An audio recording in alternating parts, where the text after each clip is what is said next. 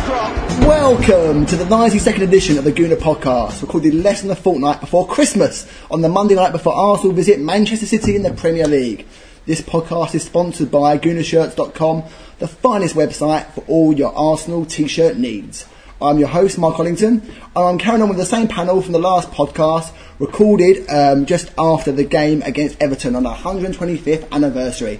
On the other side of the table from me are Steve Ashford, Joe Broadfoot, and from Gunner Talk, special guest Lindsay Sheehan. Why are you always special guest, Lindsay? It's beyond me, but you are. You're, I'm special. You're special to us.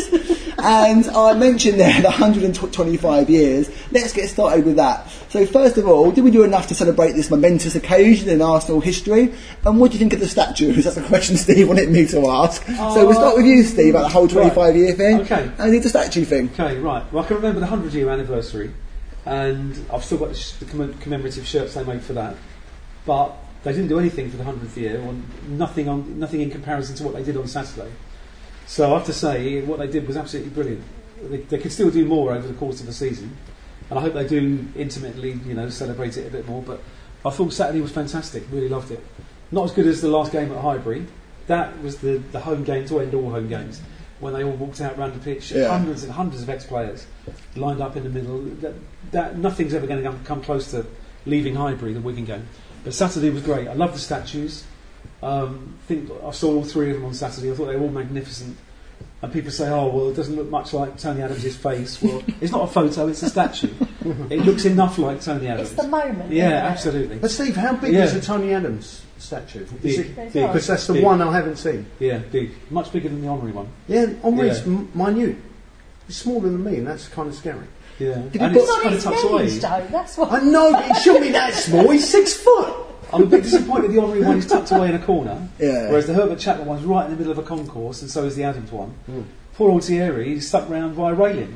You know, I think they could have put him in, in the middle of a concourse, really. That's him wanting to go to Barca, Steve. He has to have a little bit of like, yeah, you know. yeah, probably. that- but, my, but my overriding memory of Saturday is looking in the magazine or the programme, whatever you call it, and for 600 quid you can buy a scarf, a tie, and a wooden box.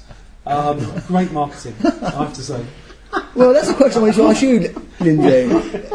125 years, it's not an anniversary that's often celebrated. Do you see it as just a money making exercise by the club, or does it actually mean something to you? Oh, let's stop moaning, shall we?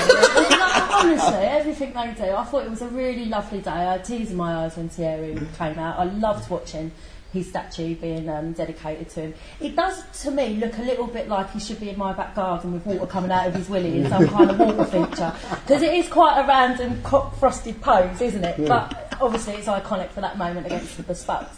I, I really enjoyed it. I don't think we can set... You know, there's a lot of talk. We, we sing a lot of songs about Man City and Chelsea not having any history. We've got it. We've, we have got it.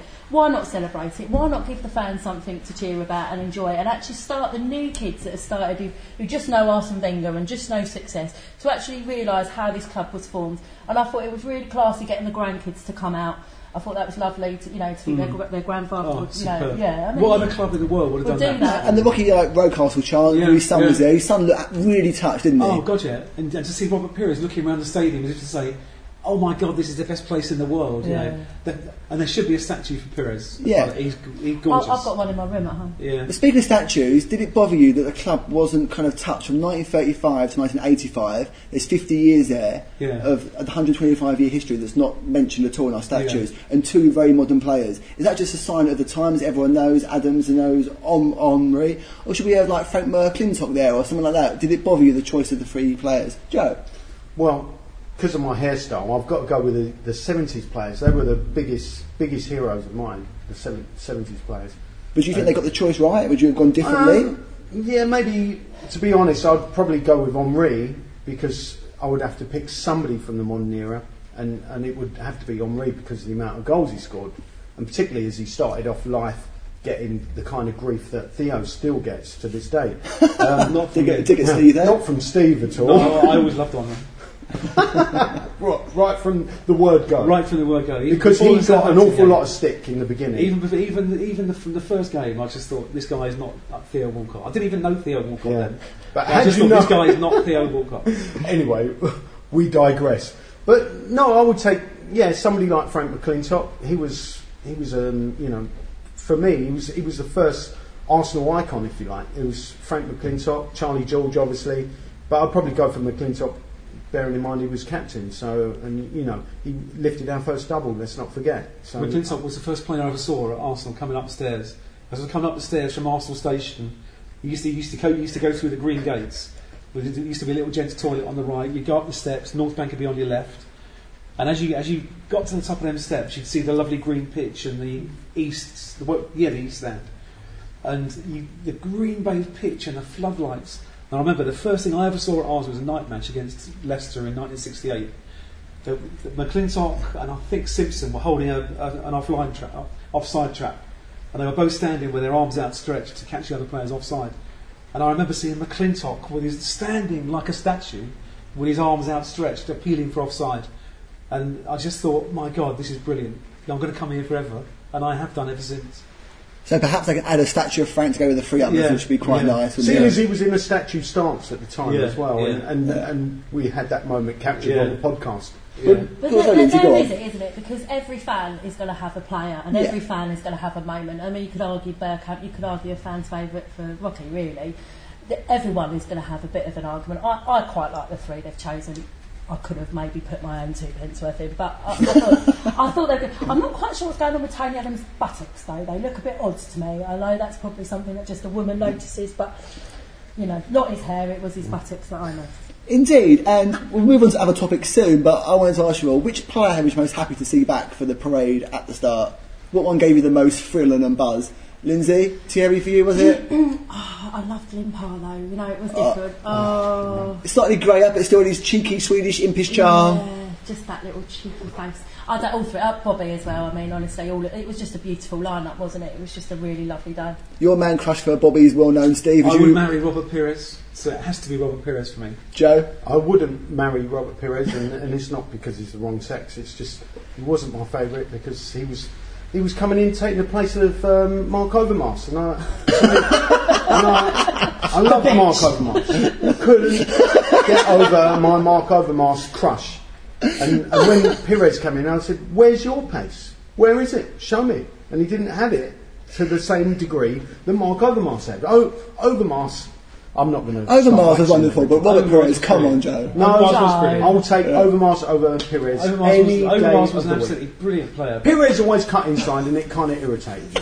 Uh, you got irritated by Robert Pires. I got irritated no by him a help lot. for I was No. moaning like crazy about him, although you know he had some, a He didn't of have pace, but he moments. could read the game like no one else. Listeners, And don't worry, do. we're moving on. Um, we're now going to go from the um, positive to perhaps the more worrying. Robin Van Persie, we've mentioned his like, contract before running down. We've mentioned also the transfer players we might buy in January in the last podcast. Do you think that will have any bearing at all on if he's going to stay, or is it more about what we win this um, season? Lindsay? Oh, it's so it's such a difficult one. I, I can't profess to know his head. I would think he'd want a statement of intent if you want my um, gut feeling, because I think they all do. I think when you are a player on fire, you want to play with the best. I think he obviously understands after working with him for so long, Wenger's policy that obviously we don't buy superstars, we make them, and he'll understand that. However, I think like us fans, he realises we're still probably a bit short. Would you go with that, Steve? Uh, I very much agree with Lindsay. He's 28, coming on 29. He hasn't won any trophies in his career. FA Cup, did he win? One, one trophy, FA Cup. That's- Um, I think he wants to win trophies and he wants big money. So, so we've got to convince him that we can pay him big money and win trophies. Big money is probably the more difficult thing of the two. But I think if we if we went out in January and spent 20 or 30 million on a creative midfielder, and then early in the summer spent a similar amount on another player anywhere in the team, maybe a striker, and then gave him 125 grand a week to stay, he might stay. But even then, he's going to get offered 180, 200 from Man City and Barcelona. We've got to convince him that he loves Arsenal. Um, he's going to get an excellent salary here, and if we sign those players and ally them to the players we've got now, he might have a chance of winning trophies. And I think if it's if he's on, if he's on an excellent salary and he thinks he can win trophies here, he'll stay. We haven't done a great job of doing that so far. No, no, we? we haven't. Is he different, Joe, to the um, Cesc Fabregases and Nasris of this world, do you think? I think he's different to Nasri because I really feel. I mean, maybe I'm just getting influenced by by what the club are trying to make us believe, but I actually believe Nasri moved purely for money. and Fabregas moved because he loved, he's always loved Barcelona. Um, so in a sense, I'm, I'm sort of seeing Van Persie will stay if we win something, and not the FA Cup. I think not he owes enough. us. I mean, he spent a lot of time in his club at Arsenal injured. Yeah, he and the does. fans put up with him having season after season of half campaigns. Hmm. Is there part of him you think he might want to actually want to stay because he owes something to the Arsenal fans, or is that naive talk from you know? Well, I think he would stay. The you know, he's got he's got um, he wouldn't be leaving next year unless unless we want to sell him, right? So he could he could see out his contract and then leave the following year. But then the club's not going to let that happen. So then it turns into a Nasri situation whereby we've got to sell the guy while he's still got some residual value because otherwise he'll have none. So I'm seeing it. He's gonna he's gonna probably get sold, kind of against his wishes, unless he signs a new deal. And why should he sign a new deal if we're not going to win something? And we're certainly not going to win the league. And the FA Cup, I I don't think would convince him to stay. The Champions League, we got we got a slight chance of winning that. So if we win the Champions League, Van Persie will stay. That's that's uh, my view. Steve, mm. so Joe thinks he'll stay if we win the Champions League. Gut uh, feeling, Uh, will, I he, will he sign a new contract Well, I for think, us? yeah, then? I think he would probably would stay if we won the Champions League. But if we don't, But I mean, the chance of us winning the Champions League is pretty negligible, to be honest. Sixteen to one, I'd say. Yeah, I think pretty negligible. Uh, I think it needs a statement of intent. We're going to have to spend some money on creative players, and we're going to have to give him twice what he's earning now. Because at the end of the day, he could go to Manchester City and earn 220 grand a week. But I don't think it's all about money. I, that's one thing I don't think Van Persie's about. But you say that about every player, don't you? How many times you've been broken-hearted about it Mm. and think that one won't go, that one won't go. I mean, when Henry went, that just killed And he is managed by Darren Dein. Yeah, Yeah. And every player that's managed by Darren Dein Leaves. That has come up to the end of his contract at Arsenal has left. it's a good point, Steve. It's almost like he's getting his own back on what Arsenal did to his dad. It's a point worth I hate it when an Arsenal player is managed by Darren Dein. So we can of them turn this all around just by inviting David back onto the board. Yeah. Which is what they- we've all been saying. You'd think they'd use their nod and do that, yeah, wouldn't you? that would make an awful lot of sense. Indeed. So, just say Arsenal finish second this season, and don't win any cups, don't win the Champions League, don't win the FA Cup. Would that for you make a good, successful season, Steve? God, yeah. If we finish second this Yeah. year, given that we were. I mean, almost Man U on the slide a little bit, aren't they? games. Chelsea Yeah. are losing a few Yeah. games. It's not Yeah. beyond the realms. Yeah, Man United beat us 8 2 in August. I wouldn't swap our current first team for Man United's in any shape or form. I think we've got a better first 11 than they have. And I think when they come to the Emirates later in the season, we'll prove that. Um, there's every chance we can finish second. And if City have a wobble, and who knows whether they might, we could even win it. I'm probably being a bit fan- fantasy riddled. But second is achievable, definitely. What success for you this season, Lindsay? I think, I think, unfortunately, our, our expectations have to have been a little bit lowered, and second would seem like a massive achievement considering where we've come from this season. I'd, I'd like to see us win the I got the list of the, the FA Cup would do me. Joe, what success for you? Yeah, I said all that stuff about the FA Cup not being enough for Van Persie, but it would be enough for me because it'd be so great just to see a piece of silverware, you know, instead of the Emirates Cup. That's and we can't even always win that. Well, and it's also not on next season No. because the Olympics. Yeah, I know. Another reason to hate the Olympics. Well, we're now entering what I call the hot topic part of the um, uh, podcast, the feature everyone loves the best, my host. Let's go for it. Hot topic. Now, it's been suggested by some of the media, even some Arsenal fans, that Spurs currently have a better squad than Arsenal. True or false? Let's start with you on that one, Joe. I'm saying false.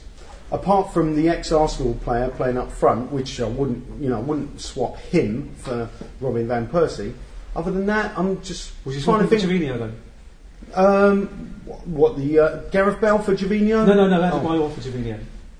Which is what Adebayor for Gervinho. Um, mm, that's that's a tricky one because they're, they're playing different positions. I'm not too sure about that one.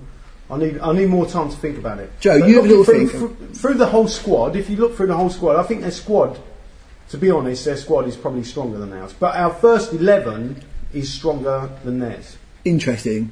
Lindsay. Every time I come on the podcast, you make me say nice things about Tottenham Hotspur. We're saying horrible It's things then, Lindsay. Right, well, because I've got to be a bit honest, haven't I? I think that Tottenham are in the best place they've been for a very long time. I think they have got strength and depth in their squad. I still think that we're the fucking Arsenal and Tottenham Hotspur, but I think our first 11 are, are, are better than them. There are a few I've nicked, in all honesty. Which one's lit? Go on. So, I don't you got to say one Spurs player you don't have the answer to. Just One. one, Lindsay. Come There's on. three that you and then can you can wash your mouth out with your There's three. Smirnoff Ice. Go on then. You tell me the three and we'll pick one. Can I say one? You can all say one. There's Gareth, no. Gareth Bale. What Bale of Nazareth? Yeah, we, we, did- we'd all have Gareth Bale. we? Let's be Because he fair. should have joined Arsenal in the first place. I Let's think be we were fair. scouting. But you Gareth should Bale. chose Theo Walcott instead. Given, didn't you? given that Theo No, we, Walcott, we scouted both. given that Theo Walcott plays wide right or wide left, and he kind of alternates during matches. Yeah. And Gareth, and Gareth Bale is predominantly left based. I would swap Walcott for Bale tomorrow. I would probably. I wouldn't, by the way. I so. would probably also swap Modric for Aaron Ramsey, although he's a bit older. I love Aaron Ramsey, but I, you have to admit Modric is a world class player. Um, I But a little bit lightweight, Steve. I mean, Aaron Ramsey he does he does Yeah. stick his foot in now and And again. Aaron- but Aaron's he's- coming he's back had from a- from a long time season, off, and he's hasn't been he? off for a Yeah. while. He's a young boy. And He's he- got time. But Yeah. Modric is te- technically a better player. Technically. At the moment, at the moment. Okay. He just looks like a rat though, doesn't he? yeah. Oh, there's no dispute there. The guy isn't probably a We're basically wanker. taking a rat and a monkey. Yeah, and let's face and let's face it, Modric did put in a transfer request at the start of the season and was desperate to join Chelsea, so he obviously loves Tottenham. And Van der Vaart probably. Van der Vaart. I'd love Van der Vaart in our team. So I- if I could, if I mm. could have Bale, Yeah. Modric, and Van der Vaart in our first team, I'd have all those three. Van der Vaart's very injury prone. Which team's better though, Steve? I Ask think we're the, going to beat them next time we play. ask the hot topic question. And I think Which we're squad's going to better? finish above them. We're going to beat them if we get them in the FA Cup, home or away. We're in the Champions League. They're in the Eu- Europa Thursday night league. Which they might go out tomorrow. Absolutely. Uh, we still don't have anything after that. And we will build, beat them next time we play them at the Emirates. So Without which so which doubt. squad's better, Steve? Ours. Lindsay? Well, I said I, I think that their squad's got more depth in it. I think they've, you know, we've got a very good first eleven with maybe three or four decent backup players. I think they've got quite, a, you know, their midfield seems to go on forever. Kyle Walker's quite a good player, I have to say. Kyle Walker's all right. Probably better than our reserve right backs. Maybe Yes. not as good as Sagna. You see, when you start looking at goalkeepers, for instance, their strength and depth shows against ours, our, our lack of it. We've got Szczesny. I mean, I wouldn't swap Szczesny for anyone in the world. yeah, but I've Even though he's a Gomes and youngster. Rosie Fabianski. I mean, Yeah, yeah. But Gomes is no, good, to be honest, I, I would take Gomes over No, Fabianski. Oh Oh, no, neither would I. I wouldn't stop Sorry. Gomes for Almunia. Or maybe I'd swap Gomes for Almunia. On a good day, Gomes is amazing, but he has a lot of bad days, luckily for us. Oh, I'd be, I'd be a bag of nerves with Gomes in goal. More so than Almunia. But essentially, we all agree, really, overall, that our squad's still better than theirs. Look at their centre halves. Yesterday, I was playing 38 year old Gallas at Stoke Mm. against a another Kaboul. Younes fucking Kaboul. How shit is he? On that point, Steve, that so ends the hot topic. Yeah. Thanks, everyone. Uh, tonight, Chelsea are entertaining Manchester City. Now, we've got an idea what the result's going to be, but we finished this in time. We're going to, going to go to the pub to watch the second half, which is why we're doing quick podcasts tonight. um, is anyone here worried that City will do what Wenger did and go a season unbeaten? Are they capable? Joe, are you worried, mate? I'm not worried at all. I, I don't think City are going to go the whole season unbeaten. There's no way in this world that's going to happen. I mean, United are probably beaten next time they play they play them. For starters, I mean, you know, local derbies always tricky. But the, the, the problem is because they're in Manchester, they haven't got as many local derbies as we've got. As someone once pointed out to me, you know, it's always a difficult season for Arsenal when they've got all these London derbies coming up. So a friend of mine, who's a lifelong Gooner, he's always he's always checking how many how many London teams are actually in our league, and you know that that's a True. deciding factor because it's like the Fulham game, for instance. I mean, I thought that should be three points, but then again, it's a London derby, so maybe we'll have to settle for one. And that, of course, Mm. that's how it turned out. And then that one could end up as none, and, and that, That's that could happen to, to. Well, it's just the one big derby, right? Other than Wigan are not going to turn City over. When you've got three London teams that all hate each other in the top four Arsenal, Chelsea, and Spurs I mean, every time they play each other, it's a London derby, a, a, a fierce London derby, and United only have to play one rival to the same extent. Maybe Liverpool to the same Liverpool, extent as well. Mm. But we also have to play QPR, West Ham, Fulham, Charlton, whoever else is up there as well. I know you could say that United have to play Blackburn and Wigan and all that, but they're not quite as good teams, I don't think. I think Chelsea, Mm. Arsenal, and Spurs. Whenever we do well in the in the Premier League, we have to earn it Yeah. because of the number of London derbies we have. Yeah, So- and when, when West Ham are up there as well, I mean, it's, a, it's, a- Mm. it's always a potential bana- uh, banana Banana skin. skin, yeah. It really is. It is, that's a very good point. But you're not answering my very important question, Steve. Will Man City go the season unbeaten? Oh, were they going to see unbeaten? Well, I don't want to risk it. I hope I want them to lose as soon as possible, so I can sleep easy in my bed at night and know that Lady Invincible is safe in her bed. Lindsay. No, they won't go unbeaten. I, I, there's just so many factors that come into it. You know, that is a feat. That is, and, and lots of people have been touted as taking that crown. They've just imita- imitated us. They've never beaten it. So I, I don't think they will. And to finish off the podcast for tonight, you know, Man City are currently riding high. Um, at this halfway stage of the season, before it's Christmas time, and we can all look forward to our turkeys, if you're vegetarian, nut roast, whatever you might particularly have. Let's now make our predictions for who's going to finish first and where Arsenal are going to come. Lindsay, it's got to be No, done. The punters love predictions; it's what they live and breathe this podcast by. So I'm going to start with you, Steve, while Lindsay sits there thinking, she looks, you know, Who's going to win the league? who will they and where will Arsenal finish? Uh, Man City are going to win the league. Arsenal are going to finish third. Joe, That's exactly what I said prior to the season start. is it really just say on this podcast as well? Did you, you think? I think I said that. Um, the one thing I might change is the fourth position. I think I said City first, United second, Arsenal third, and I think I put Chelsea fourth, but I might put Spurs fourth. Sorry, Not Liverpool. no. Interesting. Now, Lindsay, Yeah, I'm, I'm sorry to be a little bit boring and agree with everybody, but I think it'll be a Manchester top two, and I think it'll be between us, Chelsea, and Spuds for for for the third and fourth. I don't think Liverpool will be in it, and I, I think it might be Chelsea that drop. would it bother you if City win the league? The fact that almost uh, another club's entered into the kind of elite that have won the Premier League title. The title? trouble is, it's bothered me since 2008 when they, you know, when that Sheikh Mansour bought the club. I mean, and the reason is, is that you've got Chelsea and City with bottomless pit pockets, and everyone else is, is fighting for the other two spots. So all the time, I mean, uh, let's imagine that another Sheikh comes in next year, this time from Qatar, and maybe buys, you know, Everton, Mm. and they they spend 140 million on players. I mean, we're never going to finish in the top four ever again if that happens, because we're, we we just cannot compete with those teams. What we really need is a Russian with loads and loads of money to buy into Arsenal that has billions. Oh my God, who could that be? What the Man United family? And on that point, we're going to take another short break but before we call it our third and final podcast of the evening. Um, for those of you who have just caught this one, if you want to email us, please do. The email address is goonerpodcast at gmail.com. And if Steve's here for the next one, he promises to read out every email that he gets and answer everyone in full. Isn't that the case, Steve? Definitely. So that's something to look, look forward to. To encourage you all to write in your comments on this very podcast. Thanks once again to our sponsors, GoonerShirts.com. This is your host, Marc Ollington, bidding you a fond farewell. Have a brilliant Christmas and New Year, everyone. And um, thank you very much for listening. La-di-da-di-da, la-di-da-di-dee. All good friends and jolly good company. Hooray! Do you think, do you think we could be little mix? Mm. Who's the fat one that looks like? Jingle bells. the fat one's a minger, isn't she? How do I stop that? that bit's on there at the end. Oh.